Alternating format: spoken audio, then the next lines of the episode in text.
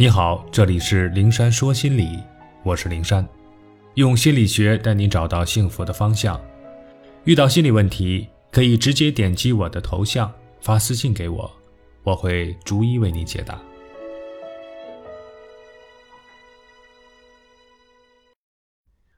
挖掘你的闪光点，强化自身优势。尺有所短，寸有所长。每个人都有自己的长处和优点，都有自身的优势和闪光点。讨好者因为自认为比不上别人，自甘处于弱者的位置，所以很难发现自己的优势和长处。其实天生我材必有用，世上哪有废材？若能明晰自己的优势所在，并在自己擅长的方面下功夫，做出成绩，是非常有利于提升自信、矫正讨好心理的。我们一直在说要让自己强大，你若盛开，清风自来。这个强大指的是我们的内心，也指我们的外在实力。虽然内心强大是核心，可若实力强大，优势凸显，也会不同程度辅助内心强大。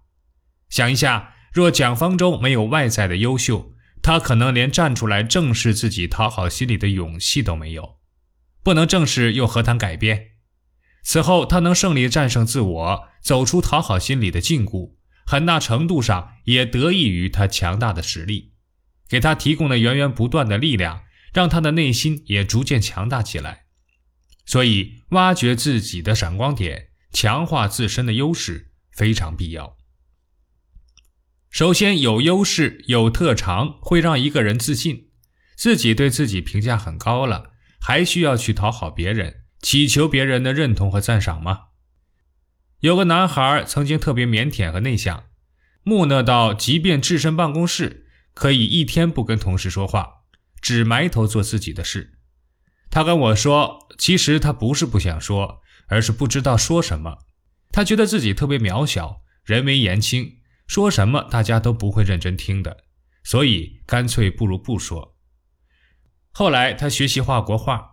经过一段时间的研究之后，男孩画出来的山水牡丹让人惊艳，同事们纷纷围拢过来向他要画。不长时间，很多同事家里的客厅、书房都挂上了男孩的画。在这个过程中，男孩和同事的交流一点点增多，嘴角也每天挂着微笑，性格看上去阳光了许多。他说，和大家聊绘画的时候，他的表达欲望特别的强，这就是自信。对一个人的改变。其次，有优势、有专长，取得的成绩会让自己有成就感，然后自我价值感、自我满意度都会随之增强。若这一专长还能被周围的人需要，让自己成为别人眼中有价值的人，则自我价值感会更强。当然，被别人需要也要把握一个度，不要让自己更多背负被人求助而不懂拒绝的苦和累。一定是要在自己愿意帮助别人，而内心是快乐的去帮助别人的前提下，再答应别人的求助。最后，当我们因为技能专长彰显了自己的实力，成为一个优秀的人，自然会受到别人的赞赏和关注，自然也就不需要去靠讨好去换得这些了。比如蒋方舟，人们给了他很多的赞誉：少年作家、才女、年轻主编。这些关注和赞美，并不是他通过讨好别人而得来的，而是他的价值和能力让人们觉得就应该给予他这样的赞誉。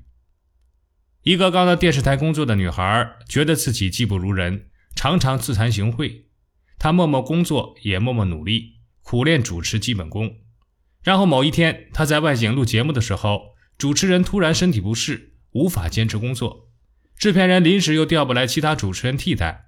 正着急不知道怎么办的时候，小女孩怯怯地说：“我我可以试试吗？”制片人牙一咬，手一挥，也没别的办法，来吧。结果一场节目录完，尽管没有久经历练的专业主持人那般从容、反应机敏，但小姑娘的清新让人眼前一亮。所有人都夸她很不错，制片人更是感谢她的救场。后来节目播出，每个人看到屏幕上的她，都会由衷地说一声。啊，那个人是你啊！呀，这么厉害呀，还挺上镜的。小姑娘自此充满了自信。她意识到，其实自己不必妄自菲薄、自惭形秽。她不比那些看起来光鲜能干的同事差，一样可以得到别人的认同和赞赏。所以，虽然理论上我们一直在强调要拥有强大的内心力量，但在内心没有真正强大起来之前，先挖掘自己的闪光点，强化自身优势，是曲线救国的有效策略。它可以帮助我们有效对抗讨好心，填充内心的空虚和匮乏。现在就静下心来想一想，我最擅长什么？多小的闪光点都可以，哪怕是毛衣织得漂亮，西红柿炒鸡蛋做的特别好吃，街舞跳得好，歌唱得好，都可以罗列出来，然后再将其发扬光大。别觉得这些小技能不起眼，织毛衣的技能若能发展到极致。作品都可以申请吉尼斯世界纪录。网上一些编织达人晒出自己的编织作品后，很多人出高价竞抢。我只是举个例子，具体到每个人身上，肯定闪光点各有不同。只要我们用心去挖掘，每个人都能找到。确定下自己的优势所在，接下来要做什么，我们都清楚了，那就是将这一优势充分的打造。